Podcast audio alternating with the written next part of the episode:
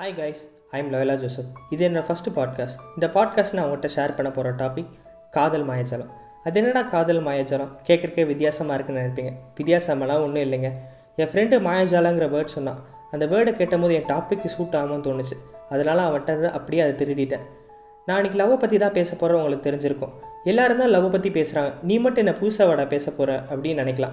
நான் புதுசாக இல்லைங்க. நான் கொஞ்சம் இந்த வெகுளித்தனமான மெம்பரபிளான இந்த ஸ்கூல் டேஸ் லவ் பற்றி பேச போகிறேன் மோஸ்ட்லி யாரை கேட்டாலும் ஒரு ஸ்கூல் டேஸில் இருந்திருக்கும். இவ்வளோ ஏன் எனக்கு இருந்துச்சு? இதில் என்னடா மாயாஜாலம் அப்படின்னு நீங்கள் கேட்கலாம். லவ்னா என்னென்னு தெரியாமலே லவ் பண்ணிகிட்டு இருக்கேன்னு சொல்கிறாங்கல்ல இதை விட ஒரு பெரிய மாயாஜாலம் வேணுமாங்க? நான் இந்த ஸ்கூல் டேஸில் மூணு கேட்டகரியாக பிரிச்சிருக்கேன்.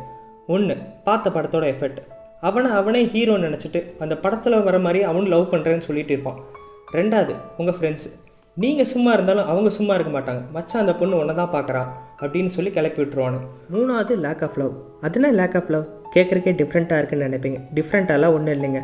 பேர் மட்டும்தாங்க இங்கிலீஷில் இருக்குது மற்றபடி கண்டென்ட் எல்லாம் ஒன்று தான் உங்கள் வீட்டில் உங்களுக்குன்னு ஒரு ஸ்பேஸ் இல்லாமல் இருக்கும். உங்கள் ஃபீலிங்ஸை யார்கிட்டையும் ஷேர் பண்ண முடியாமல் இருக்கும்.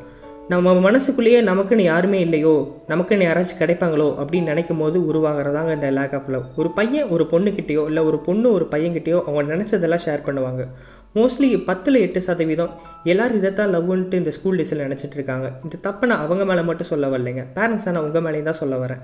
டியர் பேரண்ட்ஸ் உங்கள் ஏஜுக்கு உங்கள் ஒர்க் ஸ்ட்ரெஸ்ஸுனா உங்கள் கிட்ஸுக்கும் ஸ்கூல் லைஃப் ஸ்ட்ரெஸ்ஸு தான். உங்களை மாதிரி அவங்களும் பிஸியாக தான் இருக்கிறாங்க. நான் ஒர்க்குக்கு போகிறேன் பிஸியாக இருக்கேன். அவன் ஸ்கூலுக்கு தானே போகிறான் அவங்க ஸ்கூலுக்கு போனாலும் அவங்களுக்குன்னு சொல்லிட்டு அவ்வளோ சப்ஜெக்ட்ஸ் இருக்குது ஒவ்வொரு சப்ஜெக்ட்டுக்கும் அவங்களும் test assignment homework record class work இப்படி நிறையா பண்ணிட்டு தாங்க இருக்கிறாங்க. அது இல்லாமல் நிறைய பேர் இந்த கோச்சிங் கிளாஸ் வேறு போயிட்டுலாம் இருக்காங்க.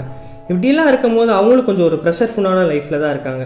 அவங்க டே டு டே லைஃப்பில் என்ன நடக்குதுங்கிறத உங்கள்கிட்ட ஷேர் பண்ண வருவாங்க. அப்படி அவங்க பேச வரும்போது நீங்கள் அவங்களுக்கான ஒரு ஸ்பேஸ் கொடுக்காம இருக்கிறீங்க.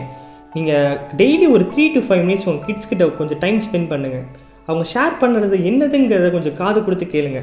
இப்படி நீங்கள் கேட்குறதுனால அவங்க ப்ரெஷர் எல்லாம் குறைய போது நான் சொல்லலை.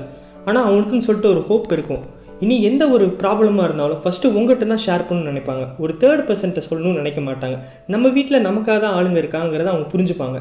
நீ சொல்கிறதெல்லாம் சரிதான்ப்பா. ஆனால் எனக்கு எங்கே? இதுக்கெல்லாம் நேரமே இல்லையே. நான் தான் ரொம்ப பிஸியாக இருக்கேன். அப்படின்னு சில பேரண்ட்ஸ் நினைப்பீங்க. அப்படி நினைக்கிற பேரண்ட்ஸோட கிட்ஸுக்கு சொல்ல வரேன். உங்கள் பேரண்ட்ஸ் ஏன் பிஸியாக இருக்காங்கன்னு நினச்சிருக்கீங்களா? அவங்க இவ்வளோ தூரம் ஏர்ன் பண்ணுறது சேவ் பண்ணுறதெல்லாம் யாருக்கு? அவங்க இவ்வளோ தூரம் கஷ்டப்படுறதே உங்களுக்காக தானே உங்களுக்கு முதல்ல தெரியுமா?